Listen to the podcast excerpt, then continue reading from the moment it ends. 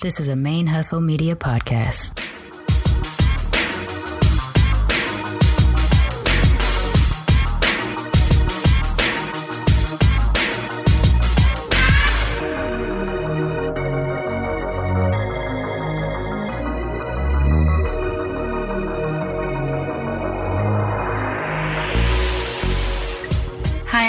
To Militantly Mixed, the podcast about race and identity from the mixed race perspective. I am your host, Charmaine, aka Mixed Girl Maine. And before we jump into episode eight with Danielle Earl, um, just a couple feelings. I just want to talk about some feelings I'm having last week, I think it was, I joined a Facebook community group called Black Podcasters Unite. Shout out to everybody in that group. And uh, man, in this two weeks, the amount of support and love and just helpfulness that have I've received, not just me directly, but that I've also witnessed through the back and forth chats on both the Facebook group and uh, we have a Twitter group as well, uh, has been amazing. And so I really wanted to shout them out. And I, I haven't I haven't gotten to everybody yet, but there's a few of y'all who I am listening to and um, hope to kind of be able to plug your podcast down the line. Um, first one that comes to the top of my head is a single simulcast with Derek Jones. He, um, I think he started the group, and actually, he and I went to high school together, but we didn't know each other. Uh, that was just something random we discovered. And uh, Mocha Minutes, that is also another podcaster in that group, and she's pretty awesome. And so check out those shows. Uh, sorry to all the other ones who I haven't named, but I'm still trying to get to your podcast. Geek Philosophy, uh, Stays Crunchy and Milk, I think is one of them. Um, ungentrified um, by black so yeah i'm trying to work my way through all of those podcasts and, and trying to shout them out to folks so if you are listening to this show and you want to find new podcasts to listen to, those ones that I named, you can check them out on iTunes or Stitcher and Google Play, SoundCloud, whatever. Subscribe, rate, and review for them because not only are they delivering podcasts out to the world, they are also being super supportive of other Black podcasters. And I just want to shout out to all of them. Um, and yeah, I mean, I guess like I can't believe that this summer is almost over and how insanely fast it went by. We launched uh, Black Radical Queer, the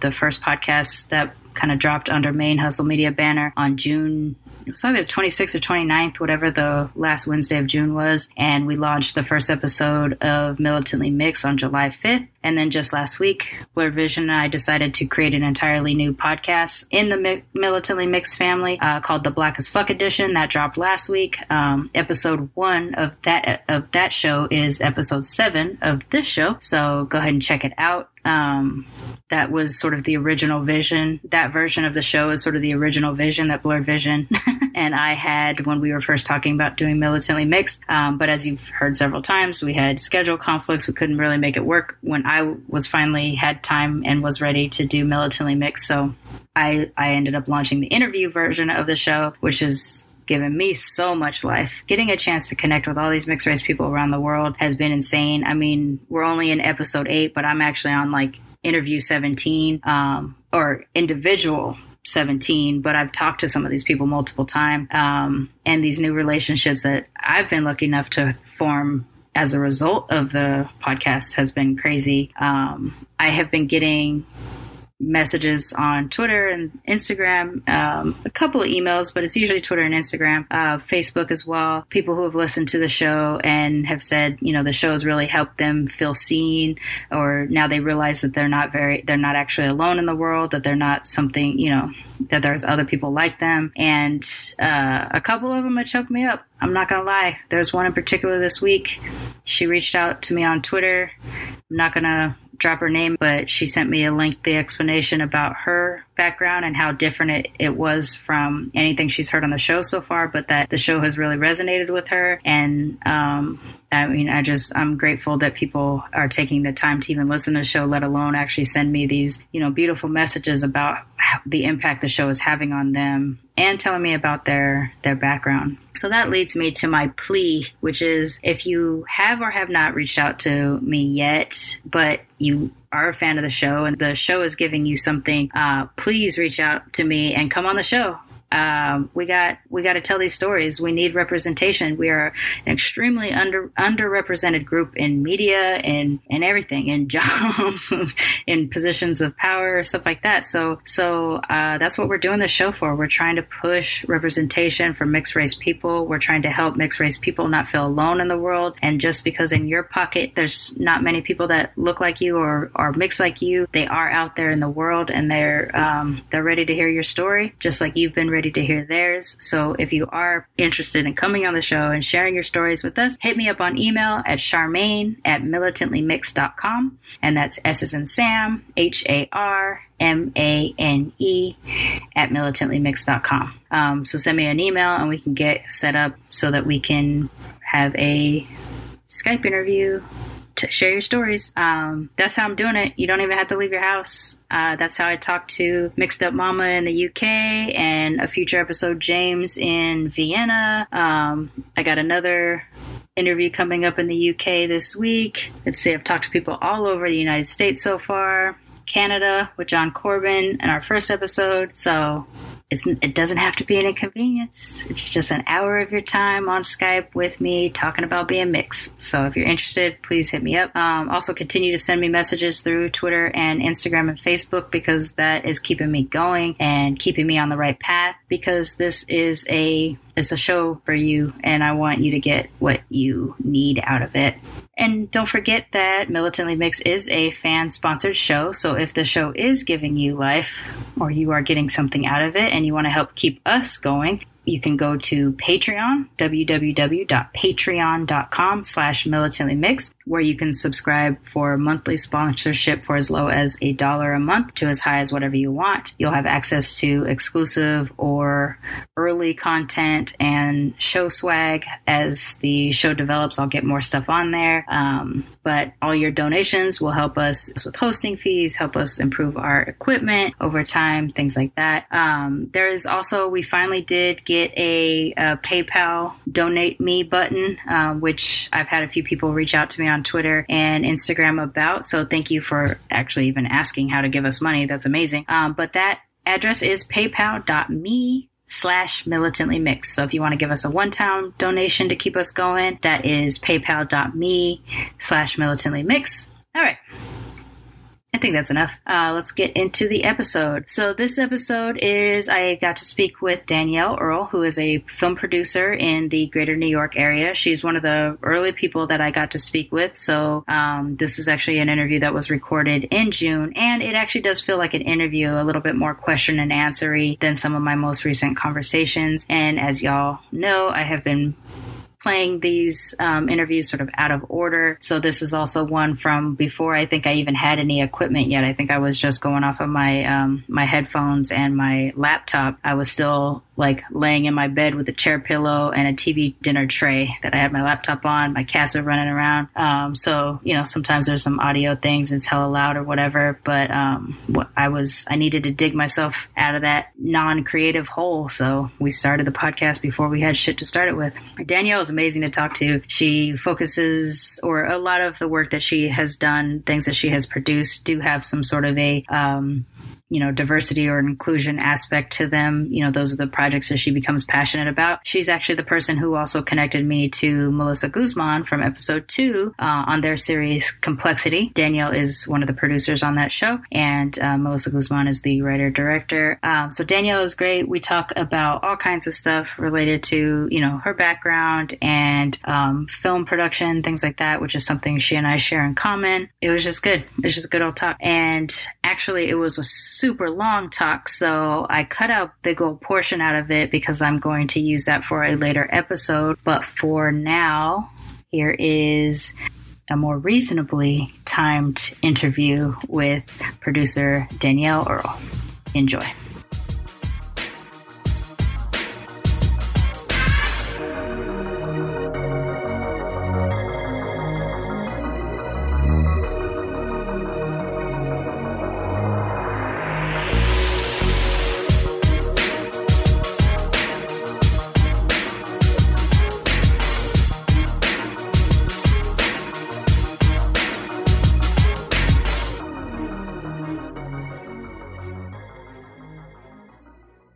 I'm really excited to get a chance to talk to you again, Danielle. I really appreciate you coming on to the show with me. I know that you are extremely busy and we'll talk about all the stuff that you are working on right now. But first, let's do just a little bit of a self introduction. Tell us about your, your background, your origin, and what being mixed race means to you. Awesome. Oh, well, first and foremost, I want to tell you thank you so much for having me on your awesome show and like and everything. I'm like so blown about what you're doing and like the people that are like interviewed before me. So, but um, I'm actually basically um, you know filmmaker, uh, director, you know writer, producer. Um, originally from New York, uh, from Bronx, New York, uh, but I currently reside in New Jersey. Um, and and yeah, in, and especially with my um, my origin, my family background background. Um, it's very mixed. Uh, my basically from my mother's side uh, it's like East Indian uh, and uh, and West Indian. Also, um, father is originally from Jamaica, Kingston, Jamaica, uh, and also um, my mother she's originally from here, um, but her her brother was originally from Trinidad. Mm. my grandmother was from Trinidad, and she was white. You know, uh, so and also my great grandmother was Irish. Um, so that's you know a, part of me too. You know, our family background. Um, I never so, even yeah. think about white Caribbean folk. Yeah, like I know they were still lingering people there, but I never think about them being there.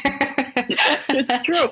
Oh my god! And if you go to like Florida, like um, grandmother, you know, I remember when I was younger, oh, we went to like you know get some patties, you know, at like a you know a nearby uh, Golden Krust, and there was actually you know there's like a white, um, white and uh, Asian, uh, you know, Trinidadian or not Trinidadian, uh, Jamaican. It was just talking to Jamaican, you know, huh. this whole language and, and speech, and I was like, kind of, you know, like take it back too because I've never seen that type of thing before. But you know, it's so diverse over there that a lot yeah. of people don't see. You know, besides the commercials that come out for like Jamaica. So, as you were growing up, what was your like? What did you understand about your mixedness, given that you had a Caucasian grandmother and you know blue eyes and everything, but your family was was a mix of East Indian and West Indian and Trinidadian? Like, what what did you think of as as a young person? What your identity was? So yeah, I guess um, you know, with me, it's like it was. It's kind of been an like an ever changing or just like discovery. Um, because when I was younger, you know, I really, you know, we didn't really see color or anything, so we're just like, ah, you know, grandma, this is the way she is, and I grew up with her. And but later, you know, when I was like older, um, I would say maybe in high school or getting, you know, older than that, um, I discovered, you know, that my my great grandmother, you know, was uh, Irish. Um, you know, we had family out there, and you know, my father, uh, we didn't really talk about because he, you know, passed away at a young age, uh, you know, relatively, mm. you know, young guy. And, um, mm. and my mom, you know, kind of had to raise, you know, not so, sort of raise herself, but she grew up very quickly, you know, and, uh, I would say by the age of 16 and, um, you know, growing up with my mother. So she kind of started to discover things too. Like she didn't even know that she had a sister, you know, until she was like in her 20s mm. almost. Wow. that, that, you know, she had a sister that's like in Trinidad and, you know, was raised by, you know, a family out there there. And, you know, my grandmother wasn't able to be there for her or, or send her papers to come to the US. And, you know, it was very sad that, you know, what people had to go through during that time and um and also know, not talk about it. Yeah you know yeah. that's it you know? It's like my mom was like kind of okay with it you know? It's like but imagine if you come up with a different generation you know kids would kind of freak out you know a little bit they're more vocal. Right. To kind of like discover all these different things and um you know about their family um so yeah you know it was like an eye-opener. Did you i remember you saying something about i think it was uh in baltimore or moving to new jersey there was something about um um, someone seeing your grandmother and being like, "Is that really your grandmother?" Yeah. Oh, that was um, it was re- I would say because I was in maybe high school around that time. Um, because or no, not high school. I would say like in middle school, younger because my grandmother would come, you know, if we had like uh, you know, any functions or anything like that at the school, graduation. And so people would be like, you know, kind of like stunned, be like, you know, that's my grandmother, you know, with the blue eyes and everything like that. and like, you know, it's just because they, because, you know, the neighborhood that I grew up in, you know, in Oakland, New Jersey, in Bergen County, um, barely, you know, at that time, like the 90s, were barely any black families living in the town. It was like very, oh. you know, if you were like a black family, you lived near the, the river type area, which, because because they were just very like segregated in a way. But my mom was kind of like you know a rebel. She came to like the states from New York and she was looking around for houses. And I remember that you know she was telling me the story that the realtor showed her all these houses are you know by the river down there you know because they had flooding. And you know she was like no, I, you know she went to look at the other house and it wasn't on his listing or whatever. And she was like you know I want to look at this house. This is the house that I want. And this is the one I'm gonna get. and and it was like and at that time people were like oh you know this family black family living on the corner mm. You know type thing and, and she was you know very vocal in terms of like politics and, and all that other stuff and getting you know talking about more um starting a, even a black uh, basically like an alliance or a black group that people she would go door to door with the other black families and try to see ways to kind of you know help with the community and hmm. everything mm. and um yeah and it was and that was during the time um Al Sharpton came in, in early I would say like late 80s or like early 90s he actually came up to over here because there was a lot of black you know and white issues that were going on and he was very vocal about it you know and right. it's like yeah so like you know I don't know what during that time in the 90s they're more like radical um but yeah you know that's kind of like the, I kind of went on the tangent but that's you know what I've experienced you know with that type of thing you know? Mm-hmm. so did you ever feel that you had a crisis of identity or something like you know some mixed kids do? Or did you feel pretty comfortable with just how diverse your family was? You didn't really have to question that you were mixed and more than anything it was people's reactions to you versus your own sense oh, of yeah, I would yeah I would you know I would say you know in the, the community I lived in, it, um, I remember one time I was uh, like in Girl Scouts. You know, I was young. I didn't even you know know about these things about segregation or anybody feeling you know mm-hmm. feeling different from everybody. And I never even knew about it until my mom told me you know later on that um, you know we were, we went to like Horses Back Ranch. It was like this um, uh, you know like trip that we went on, and um, so all the girls you know they stayed in like uh, either like a hotel or a cabin type thing. And uh, one of the parents um, talked to uh, like the other mother saying that I don't feel comfortable having Danielle in the room with my other kid,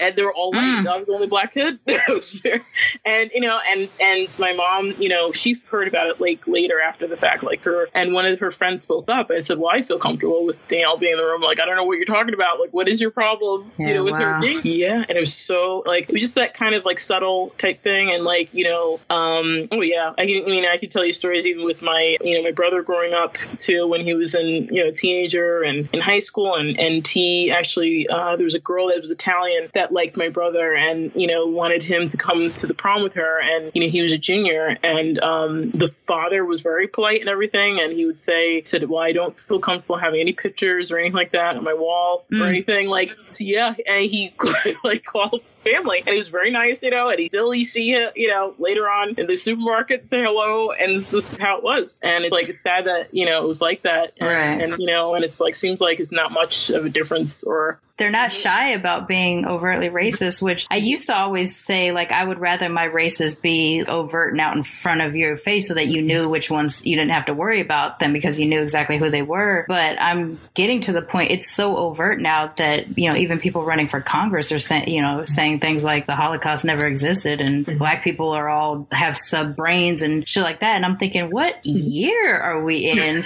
I'm starting to miss the days when subtle racism was the thing and not the overt stuff because it's it's just shocking how backwards it feels that it's going right now. So would you say that that was probably your first experience with racism, the the mother's not wanting to yeah, no, yeah. It's, and I think and the thing is it didn't trigger me because I was so young, you know, thinking right. about it, you know, and and I, you know, just kind of did my own thing and I was, you know, to me, you know, going to I remember one year I lived in Florida for like one year and um then I had family out there. Um but I went back to, you know, New Jersey and everything, but um it was all totally different different. It was more um, Hispanic, more you know black that mm-hmm. went to the, the, school, high school, and you know I was you know grew up in predominantly like white neighborhood, and you know the type of music and the type of influence I've had is very different from like somebody you know upbringing in the culture of black culture and stuff like that. So mm-hmm. when I came to like you know that area, it was kind of like you know, you felt like a kind of like disconnect, but at the same time, there's a little bit more acceptance, I think, you mm. know, in that way because, you know, of your makeup and, you know, and I remember hanging out, all my friends were, you know, Hispanic. I said, you know, I, hang, I hung out in that type of crowd and, um, and I, and I just, you know, I felt very comfortable and, you know. Did people um, think it, of you as Afro Latina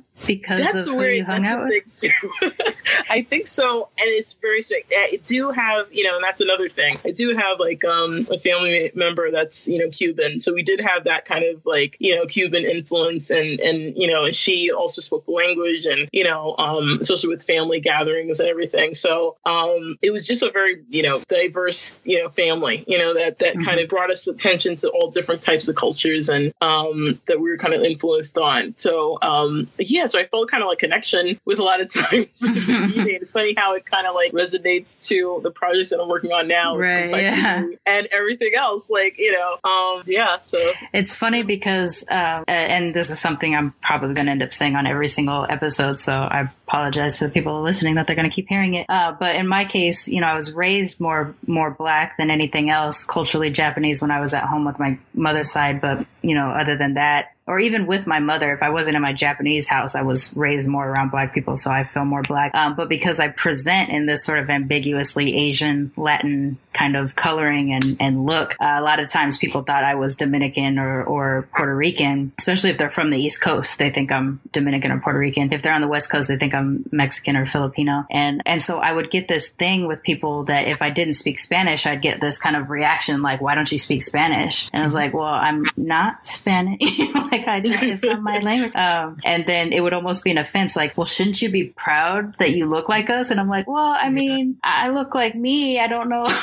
like I'm proud of what I am, but I, I always wondered if just because of uh, some of the areas where you do kind of blend or look a lot like the people that are surrounding you, even though you're not necessarily made up of the same things, if you're just kind of assumed or if you're embraced or, mm-hmm. or if you're because you don't speak Spanish or something like that, would you maybe be kind of on the outside of that? Yeah, it's it's weird. It's like you know I don't speak. That's the thing. I only know a certain uh, language because I was a teacher, you know, back in the day. So in terms of like you know talking, I had I used to have like maybe like it was seventy percent of you know Hispanic in, at the school that I went to, mm. and it was bilingual. You know, and um, they didn't have teachers. They didn't uh, have translators. So I had to basically like teach an art class on my own with all these different things, projects, and everything like that, and just like hoping that you know we could connect and and for me to you know learn. Mm-hmm. And um, and I would just, you know, the only thing, you know, I was taught, it was like silencio. That's like, what you needed.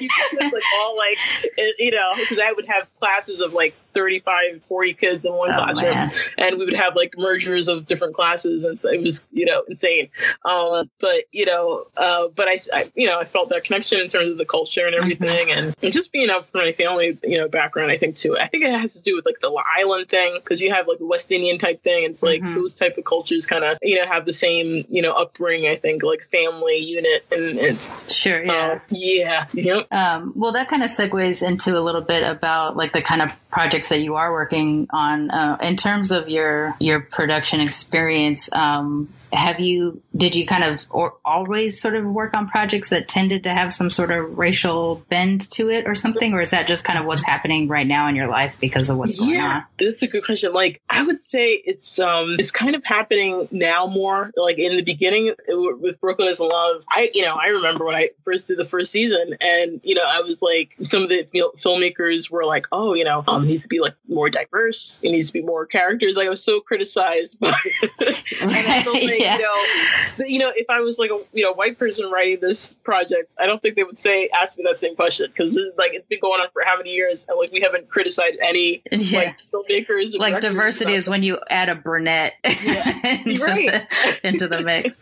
you know, and and that's the thing. It's like, and then um, you know, but to me, I feel like you know, uh, there's a project or uh, not a project, but there's um that TV show. Um, I actually saw the documentary, and it's like a horrible show. If you watch it now, it's like so offensive, but it's uh, Married with Children. You know, I grew up right. I, I grew up with it too. It. Yeah, and um, there's a black guy who was the creator of it. He had a back cowboy hat. If you go look online, I did not know that. Yeah, yeah documentary. I didn't see the other guy, so he, there's like two writers on the show, but I think it was him who kind of was the push on it, really? and he had to get like a white writer with him to kind of get it on Fox and stuff. But he was the creator of the show. Did he, he write it for a black family and they put a white trash yeah. family in there, or did he yeah, write it for white people? Incredible. Um, there was like a documentary, I believe it was on, um, I saw it on cable. It was like on CNN or when they did those like behind the scenes type thing, and or just talking about the show because it was so iconic. But um, yeah, and he said that you know he wanted to make it about like a white family, and you know he was talking about the whole development and the characters and the actors.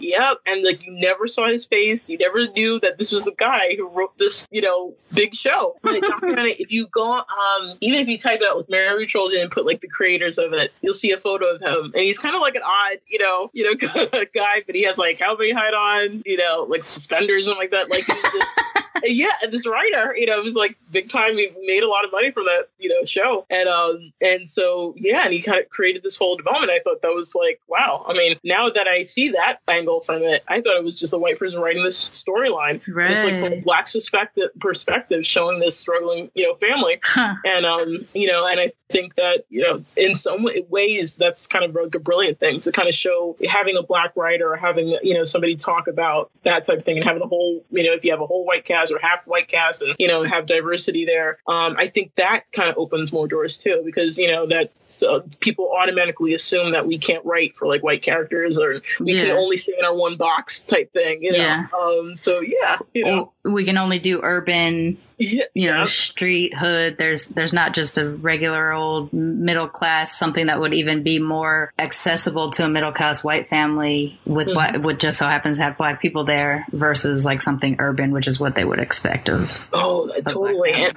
totally, and even with like you know Shonda Rhimes and stuff. Like for years, we didn't even know who like Shonda Rhimes was. Like for the first two seasons, or maybe the second season, you know, until it started getting you know popular and people started to catch on. Then we saw photos of her, and she's been in like the business for so many years, like Yeah. writing for all these different characters. And you know, in Grey's Anatomy, I mean, it, you had maybe you know one black ca- or t- a couple black characters, and then you had the Asian you know ca- uh, character, and Mhm. you know, th- so it was like, wow, you kind of saw the person creator of this show, and it was beautifully written. It didn't have any, you know, ethnic type, you know, Yeah. type terminology. Even with the black characters, they didn't come from the hood or anything. They were all like intelligent doctors that were working at this hospital, and you know, and that's something that you know I kind of strive for, and I try to, um, you know, with projects that all the different projects, even with Jada the New York Effect, Complexity, or even, um, yeah, Haunted by Insomniac. I always want to try to show, you know, the dialogue and everything like that, showing people this is what it is, and Mhm. this is kind of black culture, and this is how we talk. We don't talk like all, you know, your image of what we are on television is like horrible, Right. kind of in a way. I will you know. say something that I'm excited that uh, Shonda did. Um, and I didn't actually watch Grey's Anatomy. I think I've seen only a couple episodes uh, because, like, a friend of mine was an actor on it or something like that for an episode. But I did start watching How to Get Away with Murder. And one of my favorite things that ever happened was that Viola went to bed with a head wrap. Whoa! I'm saying, yeah, oh yeah, I remember that episode. She kind of just like, you know, Yeah, and it's like she would go from her, you know, nice put together wig, and the next thing you say, she's in a head wrap, and then she gets mad, she pops that sucker off, and it's just her natural hair. And I'm like, America, look, look at what is happening. You never seen that before, so I was really excited to see that because that's when I took pride in knowing like this black woman rose up in the ranks, put on all these TV shows that white people consume in mass, and then she gave you a head wrap right. in, on her next show, and I that that's one thing that I really like. I was really excited about. It's so true. It's so true. Like even with like Scandal and everything. Oh, and I'm so sad that it's ended because it could have been on for more. Because I was just like starting to get into the show, and but even with that, you know, I love the fact that she started. She kind of created so many careers for a lot of you know black actresses that Mhm. you know haven't been able to get a lot, you know, very far in their career, you know, and sad because of, you know, the makeup or maybe they were just, you know, a lot of white actresses they kind of, you know, pushed forward and and even with Viola Davis was like phenomenal Mhm. and, you know, I was so upset that she didn't get like that Oscar for the help. Like I'm sensitive about the help, though. I'm real sensitive about the help. know, this was like that was tough, you know, movie to watch. It is, You know, and I read the book, and the book is much better and actually tells the story. the The book has has a mixed race storyline right smack dab in the middle of it, and they changed that up inside the movie so bad that I almost walked out, and I never walk out of a movie. Oh my gosh! So it's a totally different thing. It like the book. I didn't even read the book. I have to like start, you know, because it's like a different, you know, It is. format. Everything. You you have to have like a different mindset too because I was so excited. I had read The Help and I knew it was written by a white woman, but I knew that it was kind of like loosely based off of experiences she had. And so the like the maid that she had grown up with had had a light complected daughter, um, and and so that daughter would come in and out and play with the kids, and and so the the main white character, you know, was familiar with them and everything like that. But there's this huge scene in the center of the book that is a that involves that light skinned the white passing daughter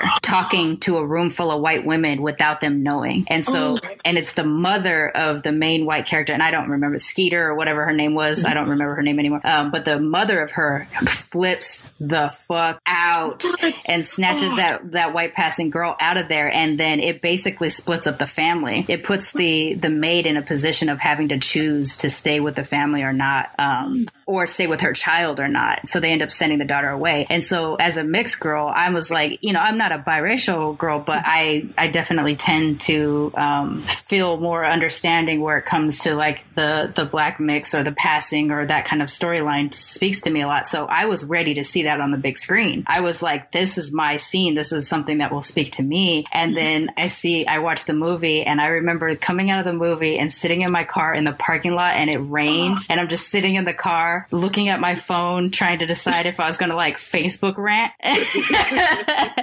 That's, that's crazy. That would have been such a good part of the story It to, was bring in. yes, it was so add to it. significant. And in this case, they just kind of like they made it that they made the da- the daughter dark, and she walks in and she's she's being all hoity toity, and so they they tell a totally different story. So when the the woman is um, sort of like polite to her versus outright bigoted, and then does her thing in private, I was so angry because it it it just it just whitewashed, it just softened, um, you know, this like significant part of that story. And I, I was surprised that even the author would have allowed, like, she wouldn't have fought harder for it. I mean, but I know how this stuff goes. You sign your rights over and everything like that. But um, that would have made me really mad if that was my work that they had changed. So I tend to be sensitive about it. Even though I love uh, Viola and Octavia, and I was excited to see like mature black women headlining a movie and everything like that, I was still like, but if you read that book, Right. Oh, that would have that would have been a good tie into the story too, and, and they should have stayed true to it too. Mm-hmm. That's like somebody else's story. They're you know putting up there. You know. like you already sign up for knowing that you're about to re- watch a racially charged story. We're talking about the black women that raised the white children of the South during the 50s and 60s. Like you already are expecting it to be uncomfortable for white people, um, and to just like, well, we don't want to make it all the way uncomfortable. You know, that's where I just kind of like I can get really sensitive about it. I want to be supportive of those two women, but I have a really hard time of being supportive of that film Yeah. in particular. because you know I feel like you know the same way. Well, I shouldn't say you know the same way, but I never read the, that book. But it was like you know how I felt with like Twelve Years a Slave. I still haven't seen that movie because I Mm. can't see just with the black people getting tortured. And like and I remember you know meeting some of the actors. You know just my you know friends that watched the movie. I was like, oh my gosh, I'm gonna go see like Twelve Years It's such a great film. And everybody was just like so like you know wow this is great. And I'm like I feel so bad because like it's part of like our culture. You know just seeing that side of history is just like you know it's hard to watch. You know It's- but it, it happened. It It's- did happen. You know. It's hard to know that any period piece that exists for us, if it's more than 150 years old, is going to be slavery based. Like, there's not, I'm sure there's stories out there of, you know, triumphant and successful, you know, black people, but we just don't get those stories as much as we get the slave stories. And especially because at the time that, like, 12 Years a Slave came out, there was also, uh, I guess, off the heels of that was Birth of a Nation, which, hmm, Oh, yeah. um, that's a whole nother thing. Like I would say that Twelve Years a Slave was was created with sort of a thoughtful lens, and you know, like uh, the racism, while really painful to watch, is is probably far more realistic and da da da. Whereas Birth of a Nation, unfortunately, had the the whole build up from Sundance and then the smackdown because of Nate Parker's uh, history and everything like that. But because like it forced us to have to side with that movie and be like, you know, they ostracized Nate Parker for something he was acquitted of, but here they have Casey Affleck is getting an Oscar for some shit, and, and he's you know he actually paid somebody off, and so it made us have to side up and be like, Birth of a Nation, yes, we support it, but if you actually watch that movie, it is terrible.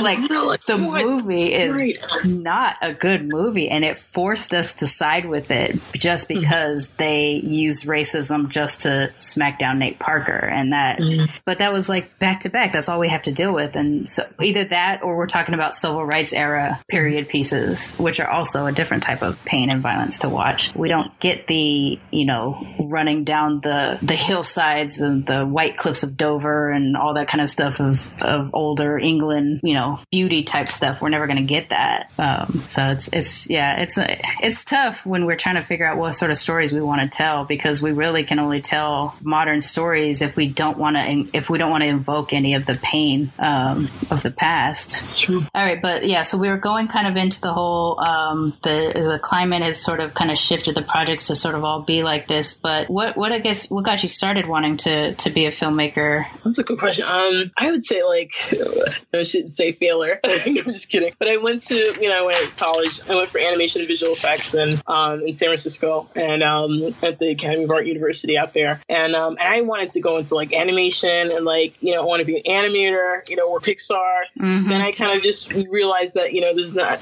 much money into it, and you know mm-hmm. especially with animators they pay them like less. Your salary never goes up. It's like they, they kind of just warned us that. Oh really? In you know as students you know, they're saying that, you know, because there's so many animators and now they're getting um, animators from like, you know, different areas in India and all these different places, mm-hmm. and they pay mm-hmm. them very little to, to work on all these different movies that you see right now. Um, and um, yeah, so, you know, kind of, I still want, you know, love, you know, art and everything. But um, I've always, you know, loved filmmaking, you know, ever since growing up. You know, my mother was so, uh, I think, influential because, um, you know, she loved watching like soap operas, shows like Hart to Hart, all these different. My brother was named after uh, Jonathan Hart from Hart to Hart. I was named after Danielle from, you know, As the World Turns, Meg Ryan's baby. Like, you know, because she was so like, I don't know if it's an emotional thing, but hooked to like Aaron Spelling and all these different, you know, producers that really catered towards, um, you know, uh, romance or drama, you know, type series that were just phenomenal. Mm-hmm. And, um, and, you know, just the way of storytelling, especially for, um, you know, soap operas, how you can be able to create a project and have it last for like 40 years of like the same different storylines happening, new characters mm-hmm. coming in, replacements and stuff, and still people can,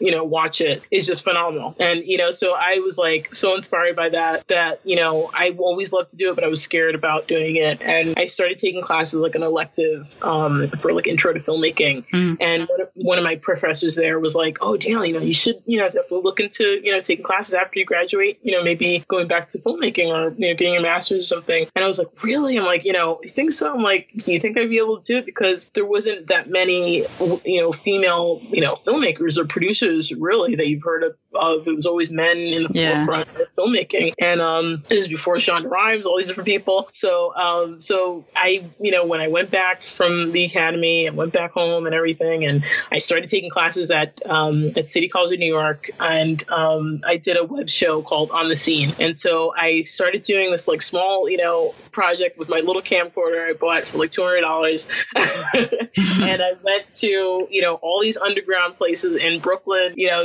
and this is back in like Occupy Wall Street, where the places in you know, and especially Williamsburg, were never close to what is now with Starbucks in the corner and beautiful and everything. Like it was kind of deserted, and, and, a lot of kids though from the colleges used to go because you know it was just a very depressing time, you know, at that time, and um, the music was just so you know awesome. And I interviewed a whole bunch of uh, artists, and it branched off to the UK, and the the web show became very popular and having a following. Mm. And um, and then so what ended up happening was um, uh, you know I was taking classes at the time, but you know I ended up interviewing like Ian Axel, Great Big World. Now he's like this big top you know person. He was like a student at NYU when I interviewed mm. him there was Chad, you know, who's his manager, so he he wasn't his sidekick singer. Um, so um, yeah, and, and then the other lady, uh, Rachel Platten, who became this big success, you know, singer um, for doing the promotions for Hillary um, for the fight song, and so she, you know, I remember sitting at her apartment. She was, uh, you know, a music teacher. She had a, a student, and I was waiting outside, and um, she played me some of her music, and I started recording it, and like this is the person right before she ended up being signed. I remember in my car listening to her song on the radio, and I was mm. like, this is the beginning of what I was doing. And then I was like, huh.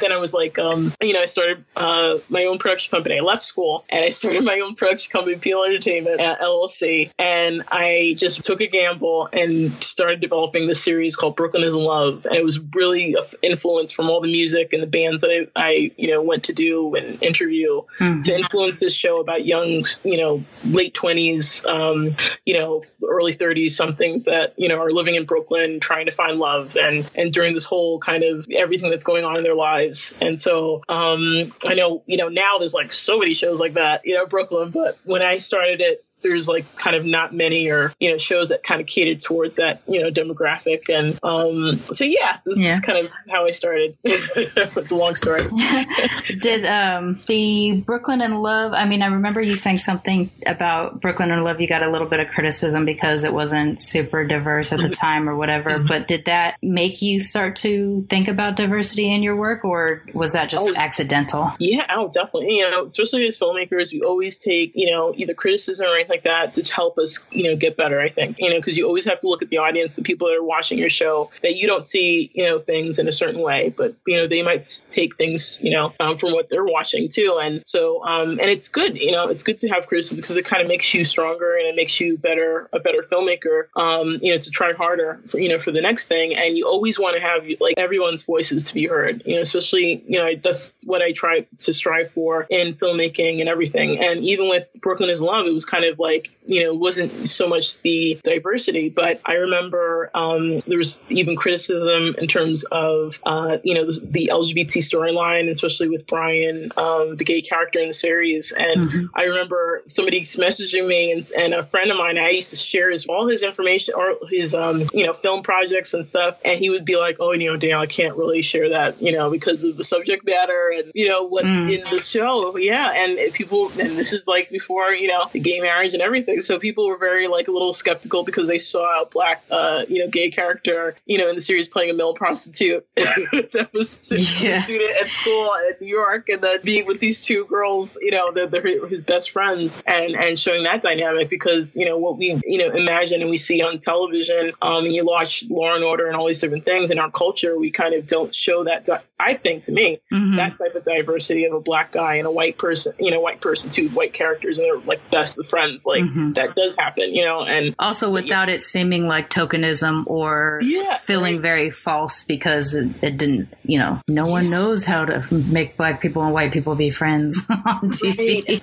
so true. And like, and the sad thing is like there was other characters in the show, you know, um, there was also a Nadia um, Serenas that was also like a very big, pop, a very big, um, you know, character in the series. She was in the main cast photos and everything like that. Everybody kind of like this, you know, forgotten about. And she was from, you know, um, Argentina and you know she was like you know big influence there. And there also was um, DJ Rodney, who's his roommate, um, Kevin's roommate, and he had a like a radio show, and he was kind of the influence of like everybody listening to his radio show was like a popular person in Brooklyn, and um, and he was like kind of like Kevin's like mentor, his best friend, and um, talking about Diane and everything. So um, it's sad because like a lot of people were like, oh, you know, there was not much of the diversity, but um, you know, the next season, you know, we definitely I made that kind of like a big uh, influence. And we had a lot of black characters. There was an interracial couple, especially with Diane and um, the architect Isaac, and um, and, and you saw uh, also um, Amy that ends up coming back. The character played by Nadia, um, she ends up being a love interest with Charlie, and so it was just like I kind of raised the bar in terms of that, and kind of you know really um, gotten you know, especially giving other opportunities, especially for a lot of the demographic and the actors out there, you know, to be a part of something.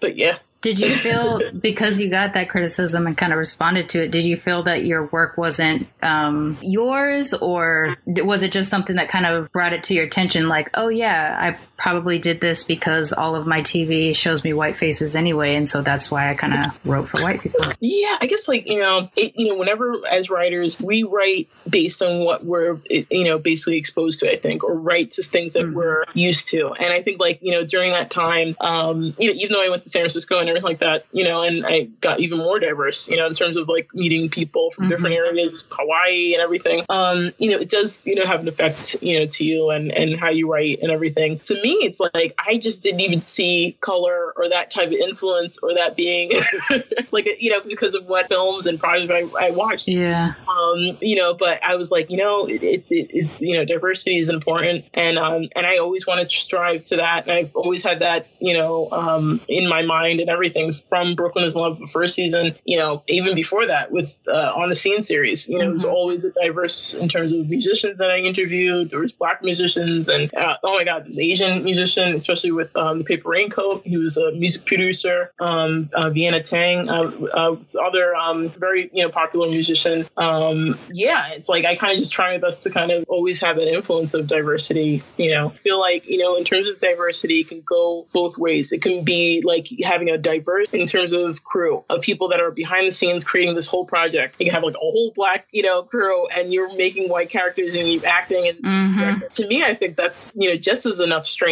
in a project and, and enough influence. And I think that should be you know praised the same way. You know, to, to me, but sometimes it's like kind of goes off the wrong way. Yeah. in terms of that, you know, especially a person of color, and you're, you're creating this project, and you're you know having you know white actors, and you're working to them, and you're the one calling the shots and telling them how this is what you want, you know, for your project. It's like it's to me, I think it's amazing, you know, at the same time. Yeah. Because how many years ago that never happened, you know, before it used to be like black characters with the white faces or whatever, you know, kind of like, mm-hmm. you know, having to cater towards, you know, white producers and people kind of showing them in like a, such a negative, you know, way. And like how many years ago? And then now it's like, oh, now you have a black director and a person, you know, doing this and, but showing a positive light in, in a lot of the projects that you're putting forward, you know, I think is, is mm. you know, is great. I don't know yeah. Let's go ahead and, and jump over to now complexity. So how you and I connected is I posted on a Facebook group that is sort of like people of color in, in entertainment. Um, and you, you responded to it. Um, and from there, we kind of had our initial, e- you know, back and forth email chat, but then I started to Facebook stalk you because I wanted to know who I was talking to. And I saw, I saw your post about complexity. I, I mean, I saw a couple of your projects, but complexity was the one that I sort of zeroed in on because colorism is obviously something that's going to come up from time to time on this particular podcast since we're dealing with mixed race. Um, but it's also something that has been kind of on my mind a lot lately, mm-hmm. just uh,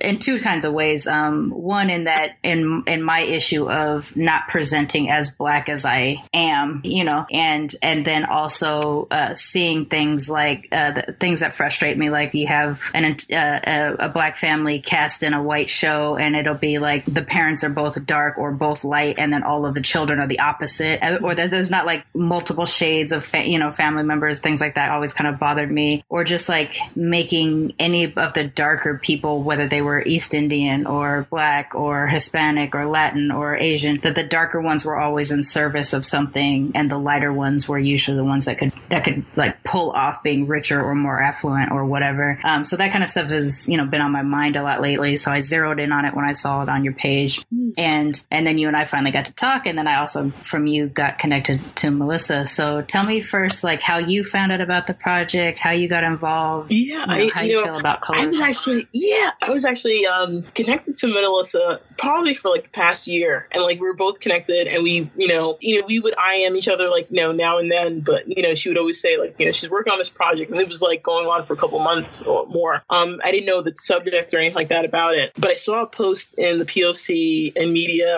uh, media group. Uh, it's who you know, uh, POC Media, and I saw the post and I was like, wow, you know, she's like looking for a producer um, for this project Complexity, and but I remember she reaching, she was reaching me about doing like a DP position or something, and I reached out to her. I said, wow, you're doing this like you're looking for a producer. I'd love to be a, a part of it, you know. And so she's like, really? I'm like, yeah, like definitely let me know when you need like help or assistance, or whatever. And um and so while she started kind of developing it, um and then she reached out to me and she's like, you know, you know, uh, would you like to have a cup of coffee or you know to meet up. Um, you know, I'm interviewing other producers and stuff, and um, and we really got you know, talking and um, we really hit it off. And I loved what she was putting forward to the forefront. Really, I thought it was very inspiring, especially for, um, you know, the younger generation, young girls that feel the same way and feeling kind of like left out. Mm-hmm. And, um, you know, in terms of, uh, you know, colorism, is not just with the, you know, Latino community and Latinx uh, community, but also Asian and it's also an Indian and everywhere, you know, um, women mostly that feeling this kind of void and mm-hmm. uh, discrimination, you know, and yeah, and I was like, wow, you know, I'd love to be a part of it. You know, it was like whenever there's something that, you know, and you're right, like touches on a subject that maybe a little bit uncomfortable or just having that type of feeling of anything, you know, really uh, just moving, you know, I always gravitate to, and I'm like, I have to be a part of that, you know, project in some way as a producer at level to support it. And, um, and I love what she's, you know, putting together for this. And she really, we also just hired another producer, uh, Crystal Roman uh, from Black Latina Movement. Um, she's amazing. And I worked with her uh, for Cecilia the Solid. That's actually a short film. I was the AD on a couple of months back. And um, it was a great production, really great crew and everything. And she reached out to me, um, you know, Melissa, and said, I'm looking for another producer. And I said, definitely go with Crystal. And I got her in contact.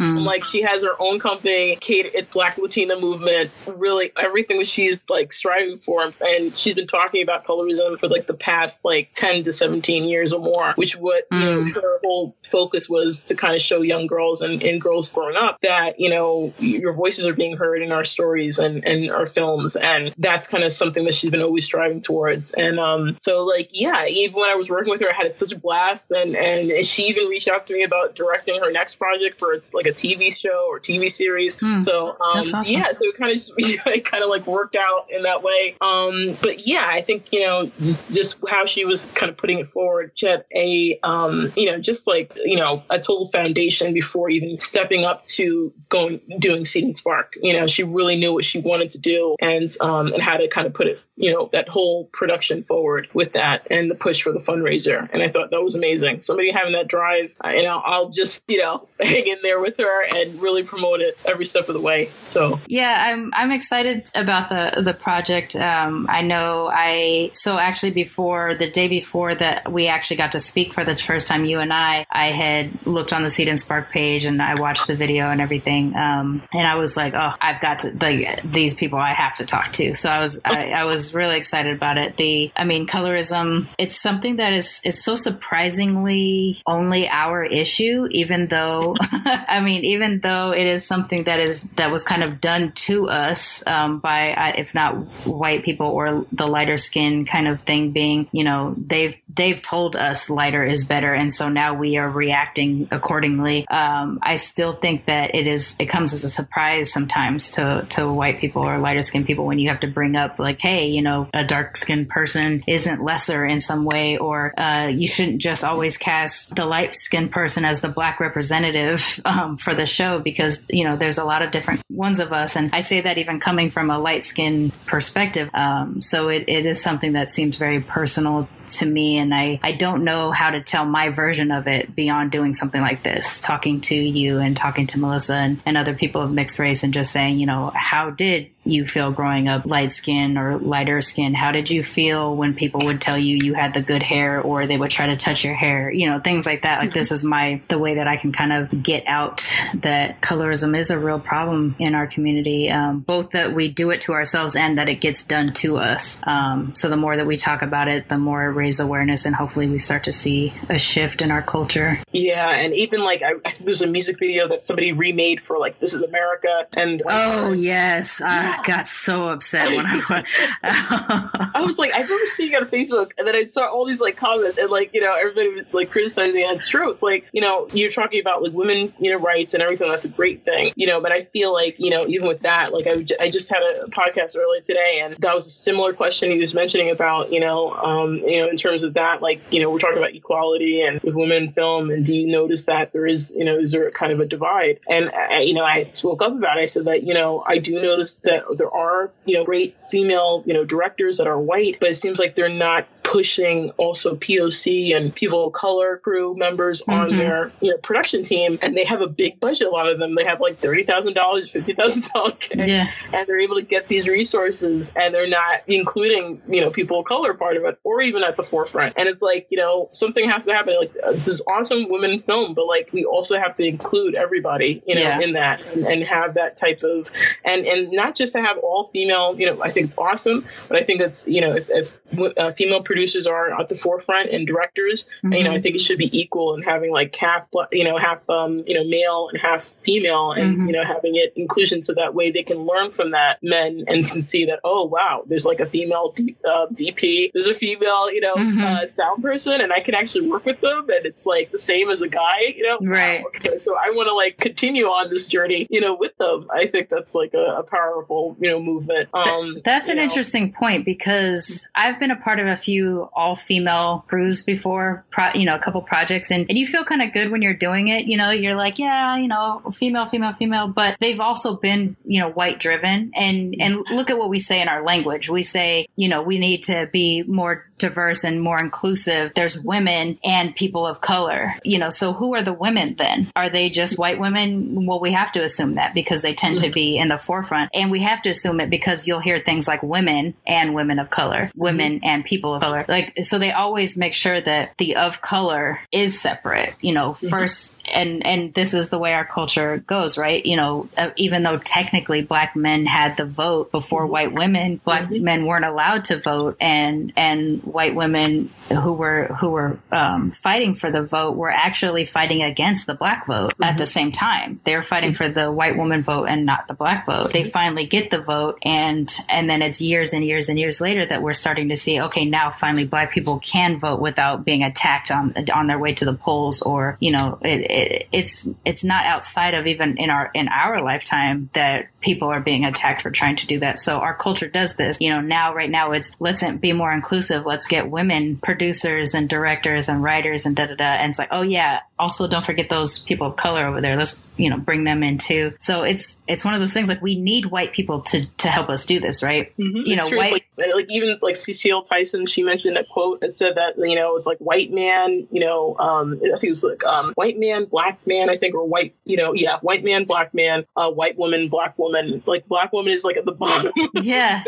in terms of like the media and like you know pr- production and stuff, it's, it's so true. Yeah, and it's yeah. like, and what would be the problem in doing it at the same time? Like, why why can't the you know? But then, but then it's also how do we identify? Because when I really think about it, I think of myself as black before I think of myself as as a woman. Mm-hmm. I I honestly I kind of think of myself as sort of black and then mixed and then a woman and then a bisexual. Like I I keep going down the list until I start mm-hmm. to really you know I pulled my the sum of who I am so comes up at the end, but it's mm-hmm. still hierarchical. So I'm far more passionate about issues as they relate to black people than I am as issues that relate to the other races that and ethnicities that I'm made up of. And then I'm far more uh, passionate about those than I am about gender issues, you know, and then so on and so forth. So I, well, I would say that probably being on the LGBT spectrum and woman is kind of even for me, but black comes 1st mm-hmm. But not everybody's like that. Some people would put their gender ahead of their race and things like that. So I guess it also depends on who's in the fight. yeah,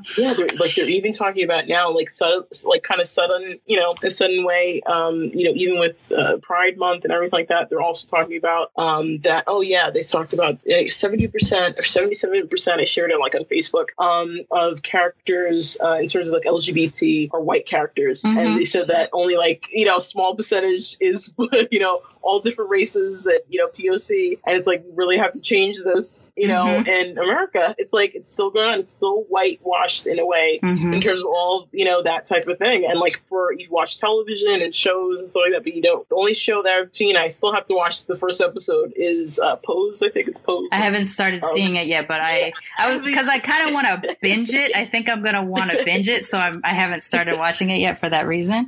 But yeah, it's like yeah, I'm. Uh, it's so funny because I'm I'm excited about these type of things. But here's the here's the other part of it is wherever inclusion and diversity is absent, it forces me to not only consume but enjoy stuff mm-hmm. that's subpar. So mm-hmm. I remember like on the I don't remember what the gay network on cable was called or is called, but years ago, back when I had it, had the channel, there was this really terrible all black male cast, like gay male cast show. Oh like, yeah, I remember that. Sh- um, oh my god, it's gonna come to me. I But don't remember kinda, what it was called. Popular. Right. but um, I remember thinking this is terrible, but I like I Noah's- watched it Noah's Arc, I think nonstop. It was, it was like Noah's Arc, I think. Noah's Yes, Arc, no? yes, that's yeah, it. Yeah. And I remember like half loving it and half hating it. And I loved it because I was seeing like gay men of color, like, okay, awesome. Um, but at the same time, some of it was so just, you know, if not always well acted, sometimes it was pretty Mm-hmm. campy, which you can kind of excuse campiness because the culture and things like that. But I was just sitting here going like, this is all I have. So I'm going to go ahead and consume it. But I know this is not the best thing in the world. um, it's so funny. Like it does. It forces you to watch watch kind of like the not the best things just because it's available. Um, because we need it in some kind of way. Um, and even like when you see like Moonlight, and that was kind of you know like LGBT you know film and stuff like that. Mhm. It was beautifully made, and they talk about black culture and like you know LGBT you know characters and you know and like just about his life, kind of an outcome of age you know type story or theme. Mhm. Um, but that was beautifully done, you know, and how he put it together. But it's so true. It's like they don't, never, you know, I'm hoping that there is a show, and that's kind of like what we're trying to do for Jaded the New York Effect. It's like has that same diversity, black characters, uh, you know, um, you know, Latino characters and stuff that are, you know, at the forefront and Mm. and really changing it. It's not, you know, um, just going on stereotypes and stuff like that. That's you know horrible. You know, like uh, how I loved Ugly Betty. I love that show so much, and it's like, and it, but it, they kind of made fun of like culture, you know, in like um, Mhm. Yeah, like the Mexican or you know community and stuff, and The like sort of telenovela style. Right. Yeah, and like made her, you know, but later on it started to be really popular and everything. And America Ferrera, she, you know, it's awesome. And um, but yeah, it's like you know, but with Jaded, it kind of shows, um, you know, this person from uh, PR that comes up to New York and is a love story, you know, that's really good, and even talks about his family, his his father, his relationship with his father, and I think it touches on a lot of different, you know, um, subjects that I think you know people can relate to, and um, you know, in a good way, I think. Okay. Um, I do think that we we hit good amount of time. We, we Yeah. did pretty well. We didn't go we didn't go too far off track. I think, um, which is probably pretty successful for both of us. I know we're talkers. Um, it's such a good, like, it's such a good topic that like it go on for hours. Right, like, and- all these different stuff we can talk about. That's what I say. Like, I don't, I hope that these aren't one and done interviews or anything like that because not only do I feel like I'm, uh, you know, I'm getting an opportunity to connect with all these amazing mixed people doing all this amazing stuff and, and being able to say, like, look, we can do this, we can do that. Um, selfishly for me, it's like I'm growing my family. Like, I, besides the mixed cousins and you know my sibling and stuff like that um i my world is very monoracial i live in a fairly white area maybe kind of a little bit asian. My husband although half white half palestinian grew up white so he thinks and behaves kind of white. I don't get you know like i don't get a whole lot of exposure to a lot of people that are like me um so this is kind of my way of extending that. And i i talk to someone like you or some of the other people i've talked to and i was just like you know i feel like i'm going to be connected to to you for life in some capacity whether it's you continuing to come back every time you have a project or anytime you just got an issue and you you know an itch you need to scratch conversationally um or just now we know each other. Like, you know and i think that's an amazing thing. And hopefully militantly mixed is not only just a podcast but becomes somewhat of a, a movement in terms of uniting mixed people and and celebrating both our diversity internally but externally as as mixed people across the world Right. It's amazing. And I love the, what you're doing and like even, you know, just the topics and everything like that. So I'm like definitely going to, you know, I want to uh, pull more people in, filmmakers and stuff and, you know, to get the conversation, you know, going Yeah. and, you know, Yeah. the show. Awesome. yeah maybe we can do like a panel thing um, with a, a number of filmmakers or something down the road that would be great That'd be great. all right well thank you so much uh, well before we go do you have any kind of parting thoughts something you really want to get out there do you want to plug some social media stuff tell us Oh, how yeah. to find you Oh yeah, um, I would say um, yeah. So in terms of like social media, um, I have to update my website, but on Peel Entertainment, you can usually go on www.plentertainment.com. Uh, you can see all the projects and stuff that I'm working on, and um, if you have Instagram, you can uh, follow me. It's uh, de two two seven on Instagram. And also I'm on Facebook, so you can always message me. I always, I'm pretty much with all the projects. I'm always on social media trying to like promote. Mm-hmm. so, Is DE two two seven having to do with the show two two seven or DE your initials in the two? Oh, you. I usually just do it so I can remember because of my old age and like you know my in, in, terms of that. So like everything has to be like the two two seven or like you know that type of thing. That's funny. That's cute. Uh, all right. Well, thank you so much for joining me. I appreciate that, you know, we've worked around our busy schedules to kind of reconnect. I know it's been a few weeks since we talked last. Thank you for connecting me to Melissa and exposing me to Complexity uh, series. I'm really excited and I, I want to be connected to that project every step of the way, however I can from my little couch in LA um, to be a support to you. And, um, and thank you. Thanks for coming. Oh, thank you so much. Thank you so much for having me on the program. Yeah. great. All right.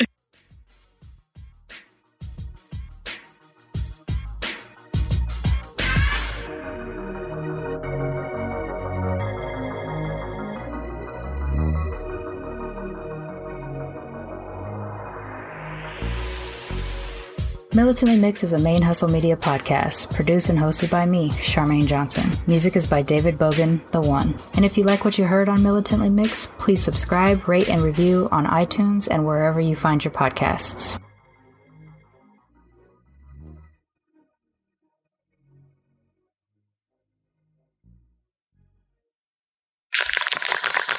Main Hustle Media. Turn your side hustle into your main hustle.